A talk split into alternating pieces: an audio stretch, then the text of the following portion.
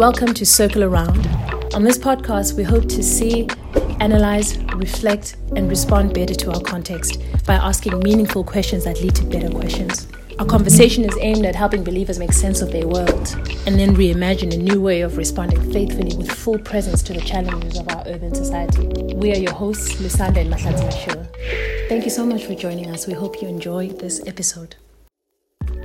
So we are drawn uh, time and time again to the significance of the incarnation of Jesus.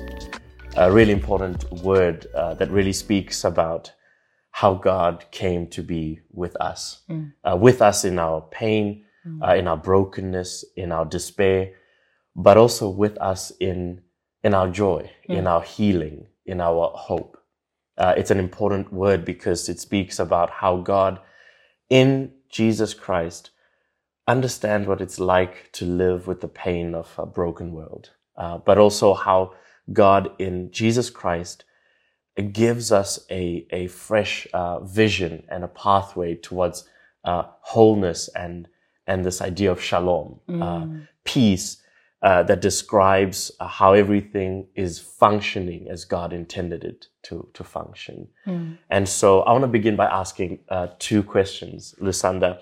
Where have you seen or experienced the pain of brokenness uh, in in this world? And uh, and where in this week have you experienced this sense of a shalom breaking through? Mm, well i guess for me you know just springboarding from our conversation repeatedly in the last last month actually leading up to august it always feels like there's this there's this impending like anxiety and this angst I feel when August is about to come because I um, I know that it's Women's Month, but also when as a woman you really think about Women's Month, there's a sense of um, the hard reality of what it is to have your experience as a woman in South Africa, right? Across all all the different classes and ethnicities, there's a sense that Women's Month feels like a horror movie you know, where the media tells the, the, the stories of GBV and there's, you know, there's all kinds of things and tokenizing and, and all kinds of things. I mean, we get into all of that, but um, it, it really does make me a little bit anxious.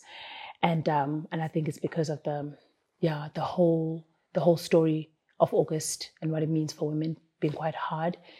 And where I have experienced shalom, I guess, um, is that we have these conversations um, as a married couple, I feel like there's an important dynamic that we represent, um, especially in the modern world with all of the questions around, uh, you know, the experience of women is always put on women to try to fix, but what about men coming to the conversation? So for us to um, to know that we had that history of having these candid conversations about men and what they know they bring and you know the openness to ask questions and to be asked questions yeah.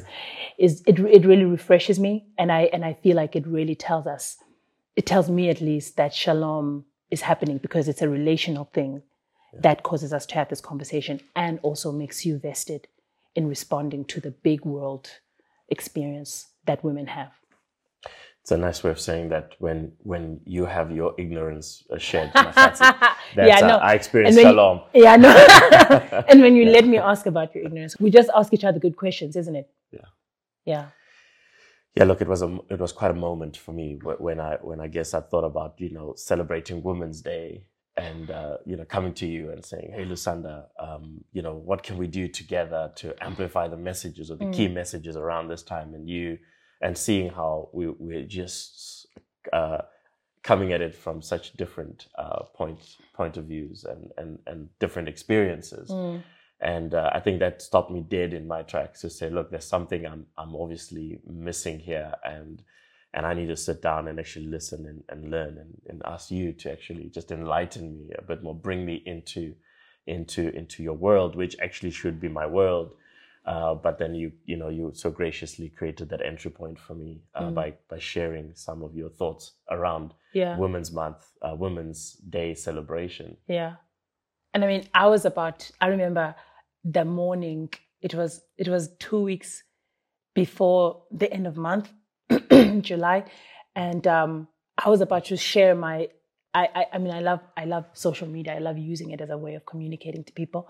And so I was about to start a thread and name it hashtag Andizi this August. yeah. Because um, of the things that I was feeling. And so I had this thread put out because there I just wanted to just actually share that about the sense of fatigue that I feel, right? That firstly, this August, Andizi, to you know to this conversation that says okay this is what we're going to do. This is what we're going to tell women. We're going to encourage women to believe in themselves. And to those that are abused we're going to tell them you know don't stay silent. This is where you must go when something's happened to you. But i realized that actually the sense of repetitive performing mm. just just to just to have a decent uh, human experience it's actually quite exhausting for me. And so um, i was going to put out a thread that says basically andizi this august because i don't want um, to have this conversation repeatedly firstly as a female community to keep having this conversation with ourselves. I want men I want to see men coming to the conversation and speaking to one another and saying, this is how I can participate in this world and look at myself and help other men to look at themselves um, and see how we've contributed to this because the world isn't the way it is you know because women are, are, are or not doing something but there's a there's a partnership in how we're all participating in the brokenness is because everybody needs to come and put hands on deck and do something. And mm-hmm. secondly i was exhausted from the sense of fatigue that I know it's going to be the women speaking in the churches. You're going to get the women invited yeah. to the churches. You know, yeah. everybody wants women to speak in August. And I, and I appreciate that. But there's something about being a placeholder for not having the bigger conversation around, um, uh, sexism and uh, mm. tokenizing women and and putting and compartmentalizing their experiences to be a topic for August. Mm. And I feel that um, because what I see in Genesis is that men and women are put on earth to steward and to cultivate shalom on earth together, that sense of compartmentalizing doesn't make sense for me in August. And I'm really tired mm. of that. And so I was like, I'm actually not coming.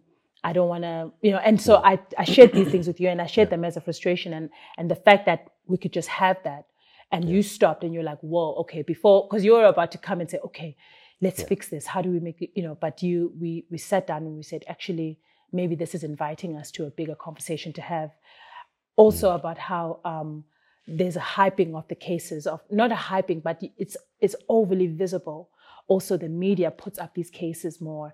Um, we're going to hear the performance of politicians. We're going to perf- perf- uh, hear we don't condone gender-based violence. We we yes. don't think it's it's good that women are being um, abused and attacked. And there's all these um, statements that are going to come out. Mm. But I'm like, then change the policies, yeah. right? I so there's a sense where I just want to see someone else coming to the party, and I didn't want to again be the placeholder for raising my voice yeah. as a woman. And I and I just needed that that outlet to say, "Peace out, I'm not coming." Well, it, it stopped me uh, dead in my tracks because I realized that I also had, you know, sort of been been sold on the on the structure uh, of it. Mm. You know that that I'm thinking, yeah, that's uh, all the things that you mentioned. Those are the things which I think those are the categories uh, of expectation in terms of for what I should do as a response. So, you know, it's it's August, so I do expect politicians to come out mm. and and and um, and make recommitments and say things like, you know, this is really bad. Read a few statistics and say we've got to do something about it. You know, say a few reaffirming statements uh, like "we men are the problem," mm. um, and then uh, we're going to see, you know, 16 days of uh, activism, activism. Uh, against, you know, uh, violence and abuse uh, towards women. Then we're going to see uh, also features in magazines celebrating like uh, excellence. Uh, so there's going to be these female are you know female women, right? These are the women that are excelling you know in this particular sphere, or these are the influential women in our society. This is what we got to honor. We've got to celebrate them. Uh, then of course in the church space, you know, of which we we're a part of where we come from, you're going to see also this is a perfect time for like women's conferences uh, also yeah. uh, as well as uh, and then focusing on certain scriptures of course you know like yeah. proverbs 31 is going to come out and and I, I, I could always tell i could almost tell you even some of the the the titles and the words the key words that that are going to be used like women of virtue flourish. you know flourish there flourish exactly no. Uh, uh, but, but you know and so it's almost like it's all all of this the structure it feels so familiar yeah so when you pointed it out, it was just like, wait, how how, did, how were you so accurate in calling out this house that you know I'm so comfortable? and you're like, comfortable but it's beautiful. You know, what do yeah, you mean? exactly. You know. yeah. Okay, so during this time, uh, a lot of us will take the, an opportunity as well to to raise up, to affirm, uh, to honor, you know, the the women in our lives and I guess in society as well. But we we understand that this is not just uh, you know just another public uh, holiday. Uh, Mm. it, it has a it has a deep historical significance, right? Yeah. Tied to to a story, a historical narrative. Could you could you share maybe your thoughts and ideas about what you've been learning, what you've been reflecting on in the historical story? Yeah, I mean, firstly, for me, as a person who's passionate about memory and and how it, it heals a collective, I, I think it's important to know why we remember this day, right? And I mean, in another conversation, maybe we can talk about how how how is this memory in particular picked and and you know. But I think there's something significant about this one in particular because of what it represented then and what it has inherit and the inheritance rather that we have obtained from it as a collective, as a nation. When these women, led by uh, Rahima Moosa, Lillian Ngoyi, Helen Joseph, and Sophia Williams, uh, were representing women from FEDSAW, um, I think Black Sash women were there, and they women. I mean, firstly from different ethnicities. You saw Indian women coming with their saris to the Union Building. You saw Xhosa women and many other traditional, um, in their traditional regalia, different cultures. They came in their traditional regalia. Some came in their black uniforms representing particular unions, and so on and so on. There was something really important for me. Firstly, when I read the story, that um, first of all, what triggered this moment was that. Black women in apartheid South Africa were being given, were told that they, they should, they had a curfew as to when they could go back to their um, allocated black spaces, right? So um, they had a time that they could spend, they could come, they could work, and then there was a, they, they had to carry passes, and then there was a curfew. They would hear this bell that basically resonated, you don't belong, go back to where you belong, you're just here to get money. Now go back. And what these pass laws did already, there was already a sense of collective social brokenness that the pass law communicated to the to the um, to society as a whole, to to black um, to black Indian and colored people as a whole, where it it made them feel displaced already in a place where they were a majority, but then they were already displaced, and so they had to had they move their being, their movement limited. And so the men had already already had a, a, very broken psyche around it. And so there was a cry from the women that said, Men, where, where are you when this is happening, right? We, we, need, we need action to happen. But then the women decided to, um, to take their own stand. And so Lillian Ngoyi gathered up these women from these different places. And these women all felt the same strain that these move, this movement has already touched our families. It's already broken our family. Migrant labor system had already broken up African families where people had left the homeland. And um, you hear the stories of women from Lower Crossroads who, had, who had moved and were not willing to leave Lower Crossroads because their husbands were in the hostel mm. across the railway. But now here these women were, they were saying it's actually not good enough for our mm. families to be broken up like this. And then now we're struggling already economically, but now we are also being told that we also can't do something to put food on our table. Or, or not only that, but we're also being limited in how we have our movement. It, it was just unthinkable. And so them gathering women from different different racial and ethnic backgrounds and yeah. saying this affects us all. Mm. If one of us is not okay, we're actually not okay. all okay. And mm. the gathering of these different women from these different um, social positionings was really, really significant for me. And so um, they went and they read, uh, so sorry, they went and they read uh, the Women's Charter to. Um, to J, to J.G. Strijdom, who was a minister, and he yeah. he ran away yeah, yeah. on that day. I don't know if you heard that story. That he wasn't there. that he wasn't sure. there, and so they had to go back and uh, you know. But the women sat, and they were unmovable. Mm. And then they chanted a song because they heard that he he had he, he was basically shunning them. They ch- they started a song. Do you, you remember that song?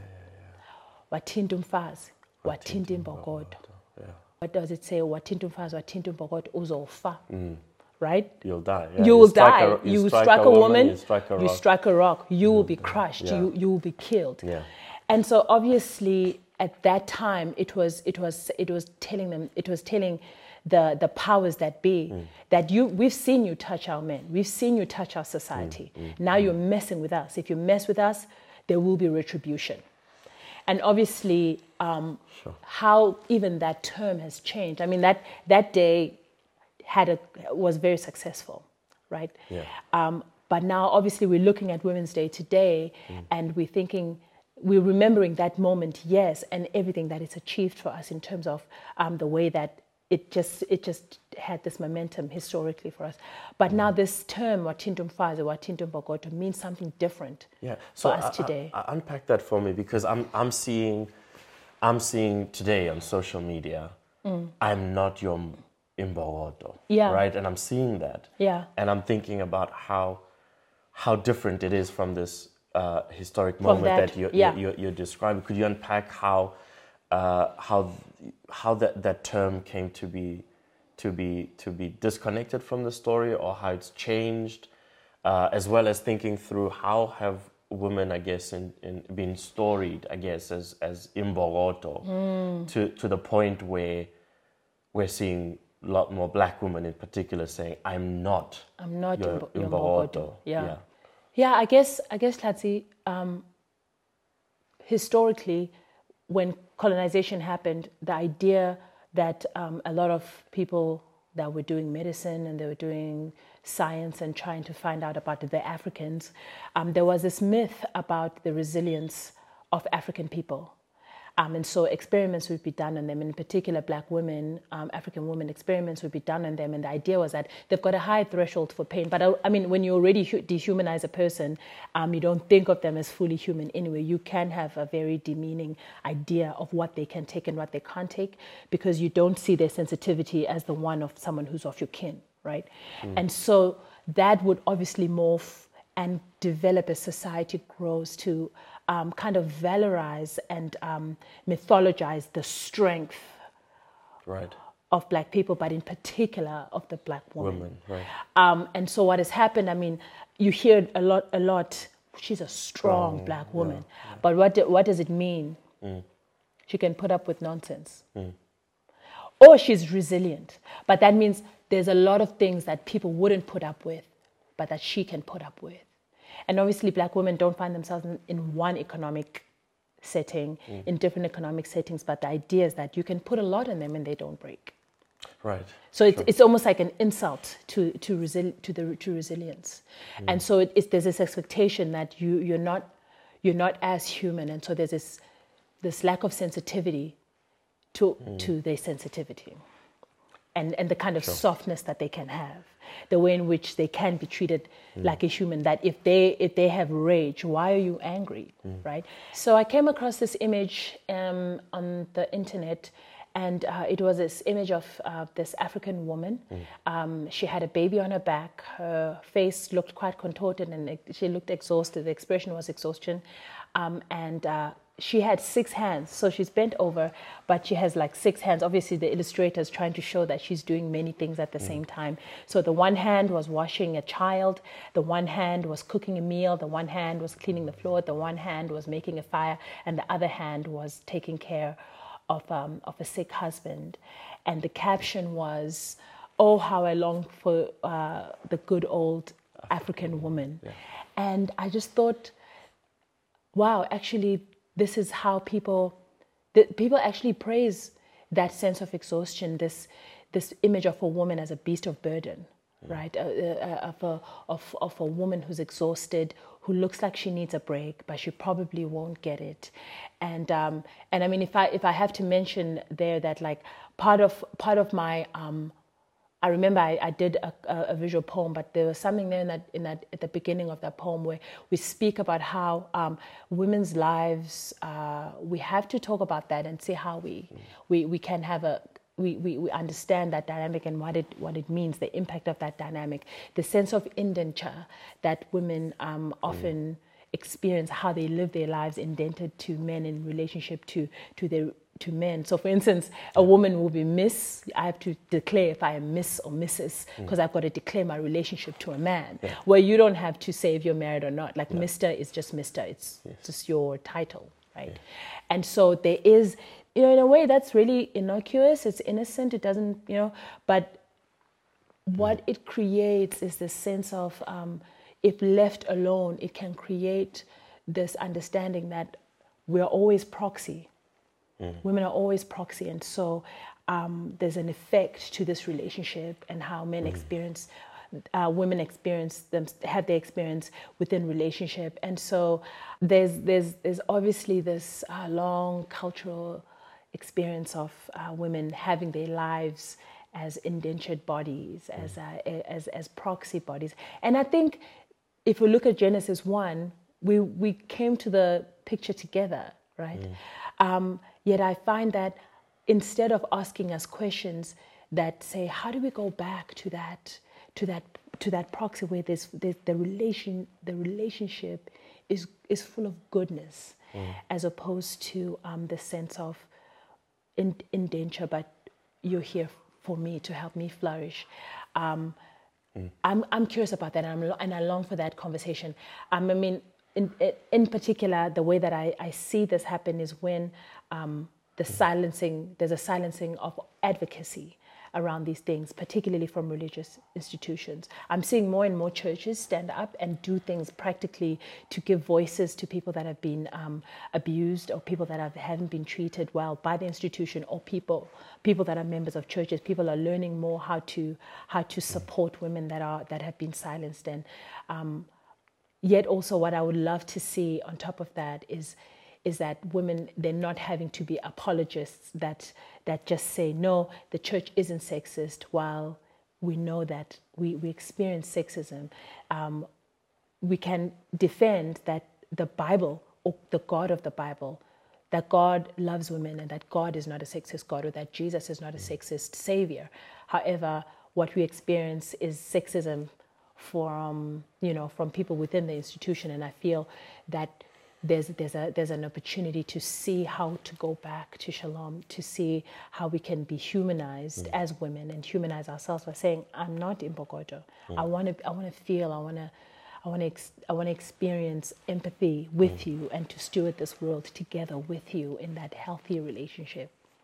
Your words are so powerful when, when you say beasts of burden. Um, They they invite me, um, and I know this is deliberate. As a, that's what you do as a as a poet. Uh, you, you, you- I feel invited to to to to see things in a much deeper sense that I would have, and in this case, the imposition of some of the tools that we we read about that were employed by the colonial uh, project uh, towards black people, and so the similarities between those tools and the tools that we've adopted and accepted and normalized that are being employed towards women in particular.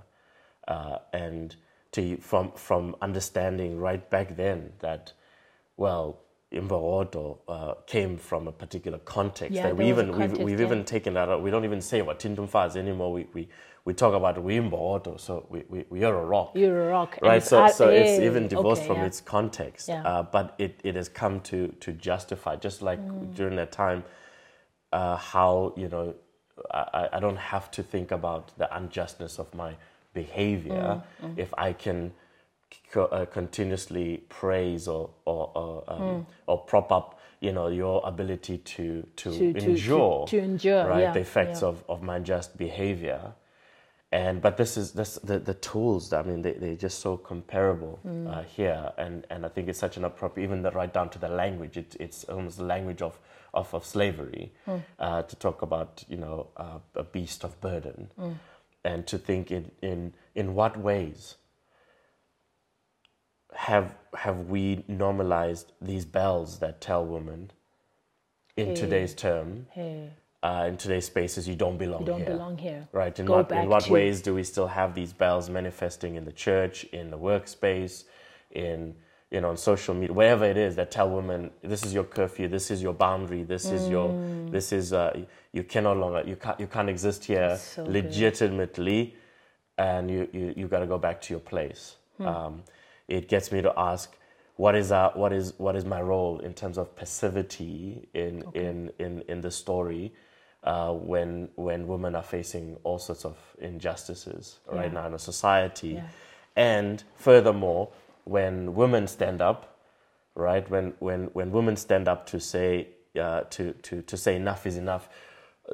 You know, where am I in that story? Am I coming to co-opt the story? You know, in, in, in August to come and participate in, in, in just the taglines, right? Because I like the taglines. Wathint umfazi, wathint imbokodo. I'm ju- I'm just coming to sample that so that But I can a feel cost to it, I can feel yeah. better, right? I can, I can, but I don't understand even the context co- where yeah. you know of the rallying cry. I, I take it and I morph it to justify my comfort in the space, Mm. right? To say I'm a good, I'm a good person. See, I understand. I'm speaking the same language as you in Bogoto, right? You in Yeah. Bogoto, you know that Yeah, that sort of thing. And so and so, yeah. So I think all, all the way through, of course, understanding now, right? At the end of it, I'm the beneficiary. You're the beast of burden Sure. that that after all of this journey, you know, that the end result is we've got two different experiences Yeah. of our world. It's a really provoking set of questions. Uh, one of them being, I guess, when I when I watch, you know, how it's easy for me to call out unjust behavior when it's directed towards me. But it becomes shocking for me when those patterns, you know, those tools that have been used against me are actually um, called out in me in terms of how I benefit when they're used against other people or how I employ them, mm. you know, In against a, other in a sexist way when, it, when you've Correct. been sexist. Yeah. So so it, it so the question is is is how do we live consistently? I guess so that we we we see injustice for what it is in all its forms, even when it's not necessarily directed towards us, even when we are beneficiaries mm. of injustice. How do we see it? How do we call it out? Uh, how do we distance ourselves from it? Uh, how do we understand it to to also dehumanize us, even if it's not directly disadvantaging us in that sense. But there's something that you said um, earlier, you know, when you talked about, you know, that uh, the God of the Bible is not is not sexist, that it is as us men who who read, you know, our prejudice into into the scriptures. Uh, That we it is us men who who read out women from the text or Yeah. who who use the Bible uh, for our own sort of sexist agendas.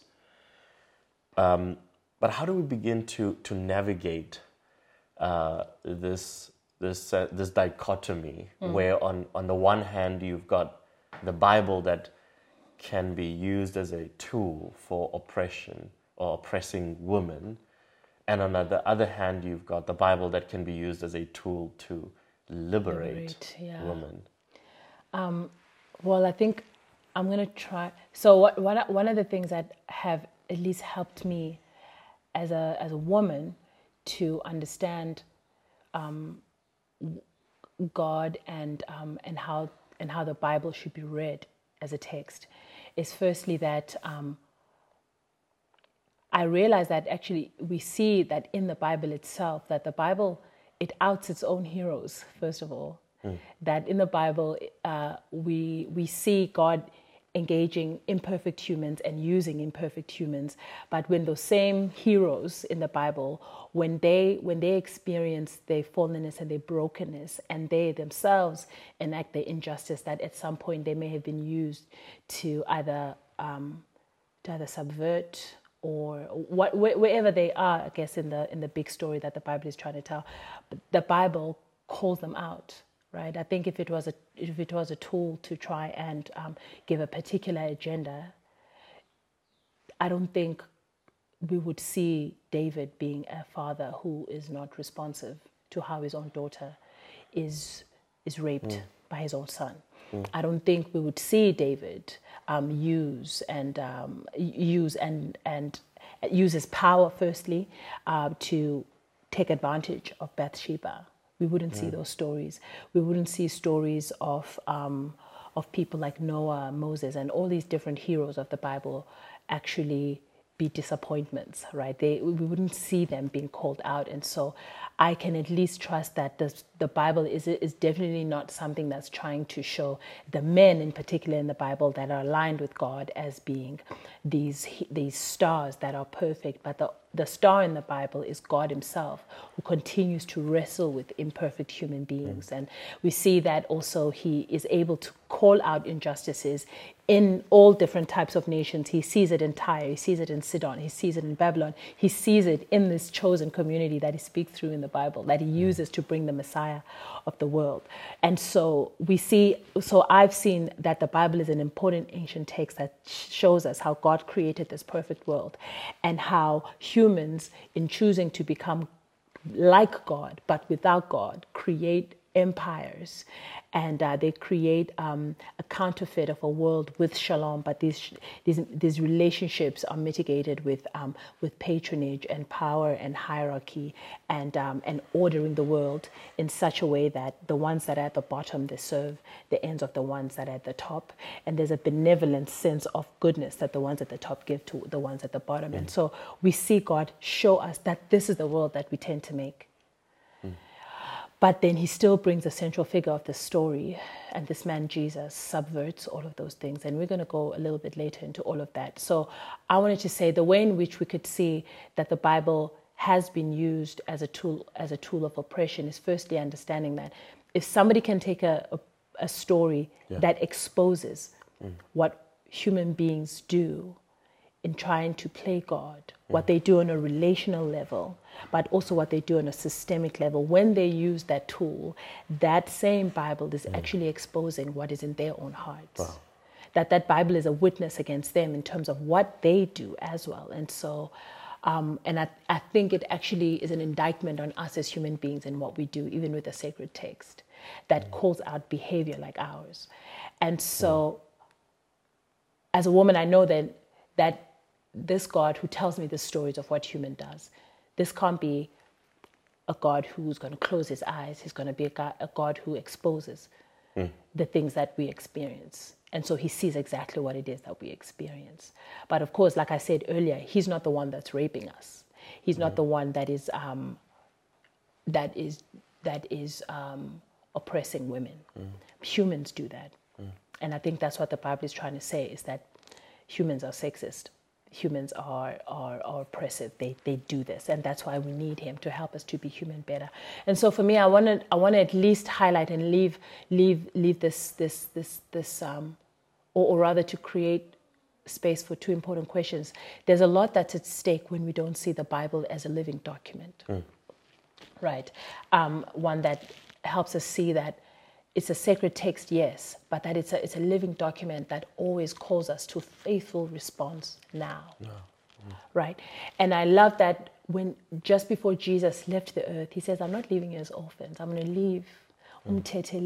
mm-hmm. the advocate, mm. the one who's going to teach you, who's going to show you, um, and he's going to he's going to show you and he's going to teach you the things um, that God is doing, the God that, that God is saying. So we have this person of God who's come, mm-hmm. right? Jesus came and he incarnated, but now the Holy Spirit is creating a, a global incarnation in all of us by coming to be with us on the inside so we can know God and mm-hmm. we can know what he expects and how to come back to shalom. Mm-hmm. And so that for me means that the Bible, if it's treated as a text that stays static, we have to ask, who is it staying static for? Mm. When it's when I understand that God is unchanging, but how it should be applied and how it should be seen to t- to touch particular contexts, mm. to touch particular stories. Mm. If there's a universalizing of what it means, you have to ask, mm. why is there this like this blanket mm. application of what God could be saying in very different things?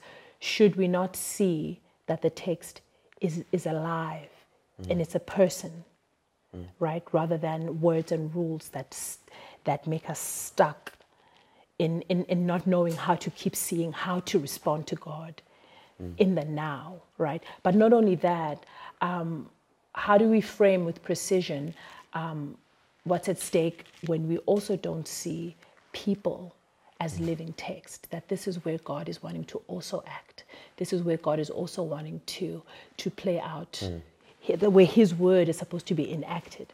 Right, there's a, there's something at stake when we don't see humans also as a as a place of response. That the Bible is not just a book for us to read to be okay, but how we read the Bible is also going to affect other bodies that are around us. Right. So we should ask ourselves a question. That's why I always say, um, when we ask the question, "Is God sexist?"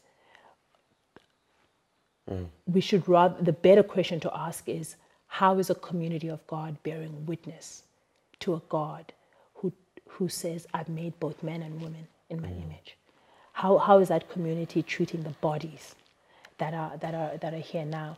And so then when I go then to the actual um, the center of the story, the one that holds this whole thing together, when I go to Jesus, I go to the text to see where Je- how's Jesus treating women. Mm. This is where I, I, I, I find hope in the fact that I know that my God sees me. He sees my story. He sees the pain. He sees how the community of men in our world are responding mm. because I see God subverting sexism. He's there lifting up the woman who's the only one who's caught in adultery and the men we don't know about the men, right? Mm. But he stands up for her. Um, Jesus is the one that is saying, um, we know when there's that party at, Simon, at Simon's house, and this woman who's obviously been impacted by his message in his life, she comes and she lavishly worships him. Mm. Everyone else is judging her based on her maybe her work, her reputation, mm. and her gender. That she's not a, she's not in a space where she belongs. The bell had already cried; she didn't mm. belong there. But she's in a man's space. But she's here to bring her softness and her tenderness and her tears in a place where it's not welcome. And here Jesus actually helps them to see hmm. that he sees her and he asks them, Do you see her? Hmm. He makes her visible in a place that would naturally make her invisible. He talks to a Samaritan woman, whereas a rabbi, a male rabbi, he's not supposed to, right? The bell was ringing at that hmm. time when the disciples were like, Okay, this show is over. You're not even supposed to be talking to a woman, much less this woman of this race, right? And he calls it out. He calls out the their um, their tribalism. It calls out their sexism at the same time. And we, so every time I see Jesus, he's subverting the things that we do. And so that's where I feel that we have to ask ourselves a question: If Jesus was here now, and I believe that he is, he's in our hearts. He's helping us know how to respond now um, as a living word in us. And so the question is, what, what, how do you bear witness as a man with that, with that spirit of Jesus in you, the spirit of the, you know, his whole, his own spirit in you? How does it help you to bear witness in the world when you see a messaging that benefits you, but you know it's going to frame a woman in a particular way. When you have to look at um, applications for employment, when you have to look at um, who seems credible in, in, in terms of their um, what is this, that the information that they give, who's most likely to be considered credible, and what discredits them. You know, or, and when you see somebody saying, "Oh yeah, but they're always emotional," how do you bear witness? It's amazing. Yeah, Yeah, the, the, the weight of your questions, um, especially when you're asking them in relation to how I, as a man, represent, you know, God's word uh, as, as a witness. Um, that, that, feels, that feels heavy because, um, you know, in, in, in, in one sense, I get to to to to to start asking what what is at stake when when I treat the text, you know, as a as an ancient thing, as a as a as a static thing, um, and try and adapt the stories of modern day stories, modern day context according to its storied context, as opposed Yeah, to yeah, yeah, uh, doing the work to actually see how God speaks today in in, in, in in our stories, um, but also how how I see I see myself reflected in in in in the progression. I think that you you you you- you're describing here, where um, where the text itself can can can um, that it, it contains both elements, like you're saying, where we we are learning so so so much, uh, and and we preach, you know, as men maybe the stuff that makes us comfortable about our heroes. I think that's what touched me the most. Yeah. You talk about our heroes, but not necessarily the stuff that that um, that is clearly in the text, right? That's clearly highlighted in there. The faults of our heroes, the sexist behavior of our heroes. It, it, God doesn't hide that; He puts it in there, and we understand that what He puts in there. That's what those are the lessons He wants us to to learn now, as you called it. It calls for a faithful response Yeah. now, but by airbrushing or you know um, not emphasizing, I guess, Yeah. uh, uh, some of those aspects that we don't like, uh, we then miss out on an opportunity to actually learn the full extent of Exactly. God's word. Yeah. Uh, and and therefore we, we miss out on what is a faithful response now during yeah. during these times when you are when you are challenging Yeah. us in, in, in, in this way. Mm. Um, I wonder what a journey through looking at our heroes, our biblical heroes, would- that would be holistically through through the eyes uh, of what I guess the Spirit is calling Mm. us out on now might look like, even when we when we look into into the text. I. Yeah. wonder what that Yeah. what that journey looks like. Absolutely. Desanda, where do we go to from here? Yeah, I guess I guess my love, um, it's about having. I think now all we need to do is to have a conversation that sees and uh, analyzes and points to another story in Scripture, right? Um, the one that talks about that helps us to see the importance and the visibility of women in Scripture.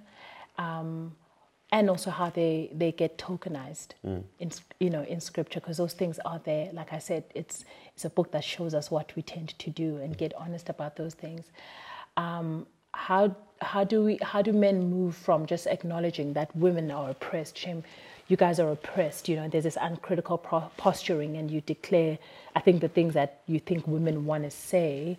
Um, but you know men form their own language mm. of trying to find power with each other, you know, mm. with women.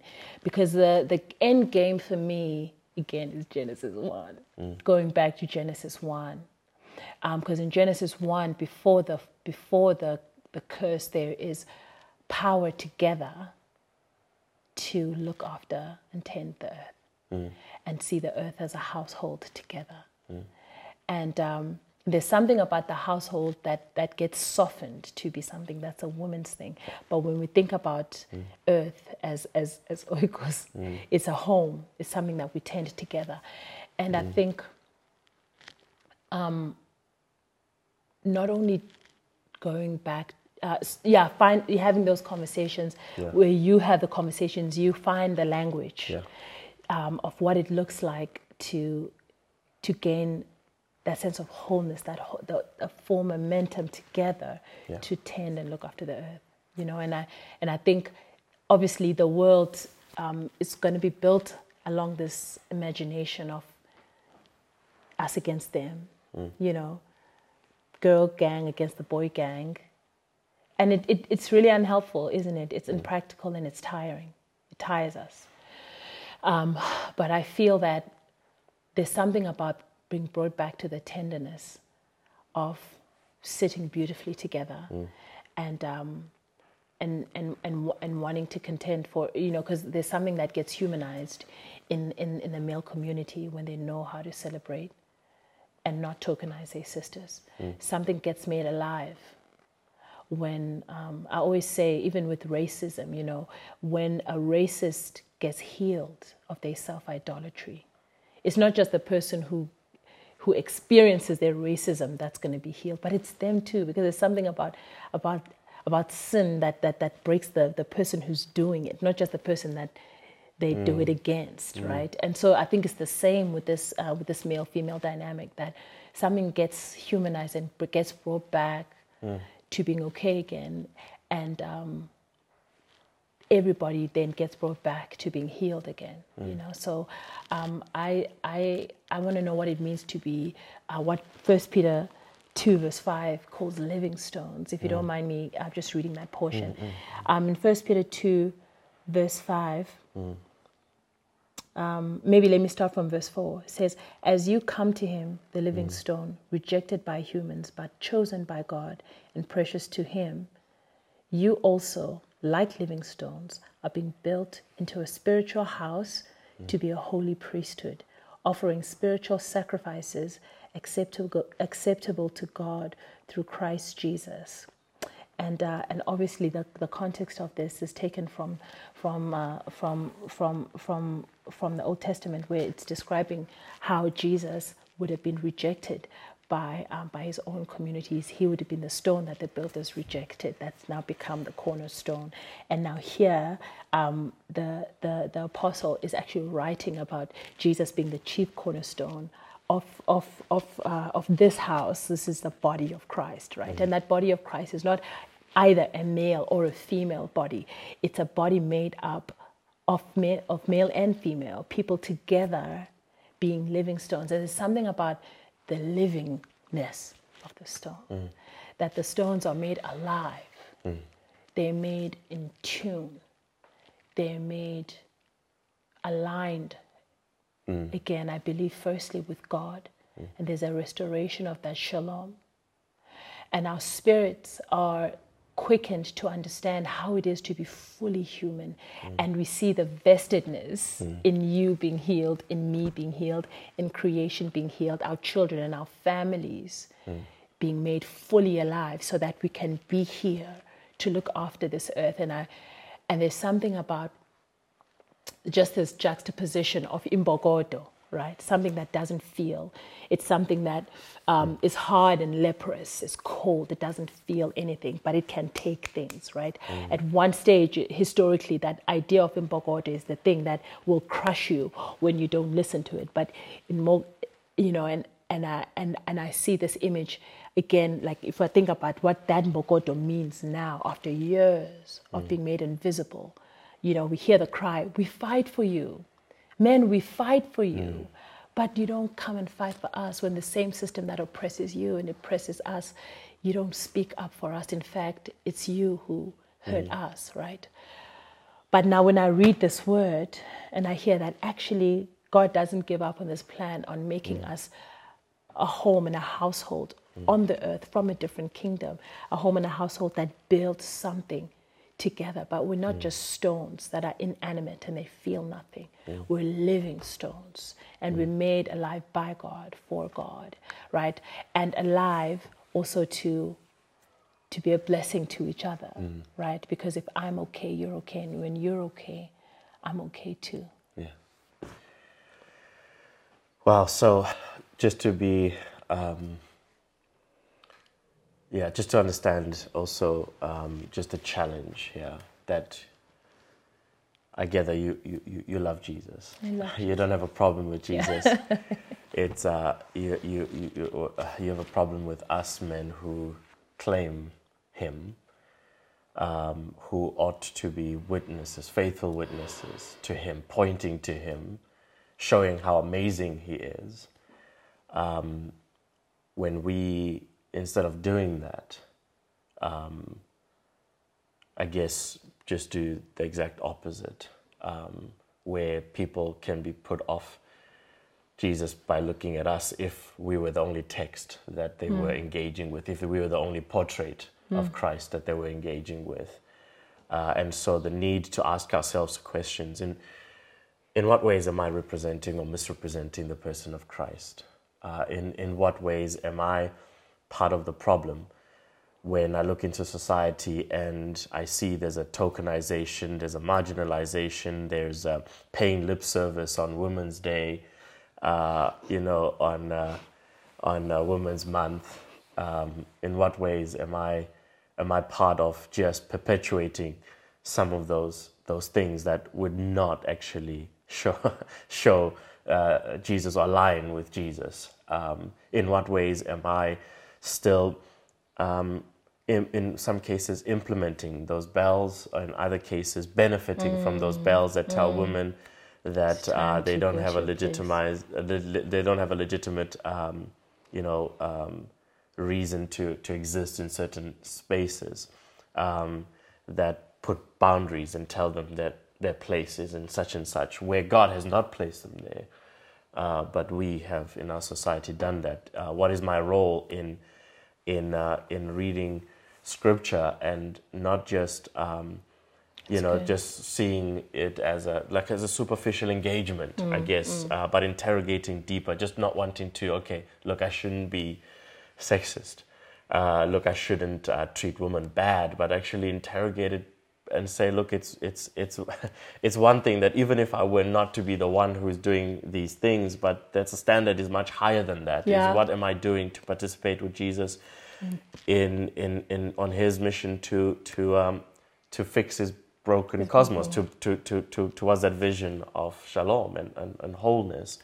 In what ways do these conversations play out, not only in the public but in the private, in private. home? What what is my responsibility to uh, to be to be honest and to be always willing to change. Uh, what is my what is my um, you know uh, responsibility when it comes to then reflecting these uh, in my spaces, particularly in the church where I'm coming from, uh, where this the space where I'm most comfortable in, where if uh, these issues are so comfortable, but then they don't reflect Jesus, then where is Jesus? Um, because because I could not see him or understand him sitting so comfortably in the pews next to me when I'm treating women in a way that would not uh, at all sit well with him.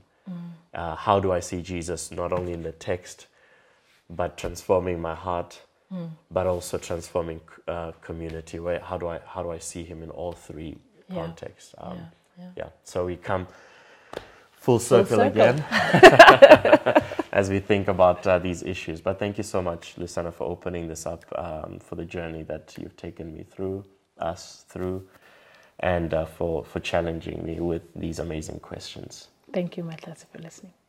Thank you so much for sitting and coming full circle with us. Our conversation and growth as people of faith is ongoing, and so we'd love to keep journeying with you. Our circle around family, seeing how we can keep our cycle of faith, action, and reflection continuing. So follow our Instagram accounts and join us next week as we continue circling around.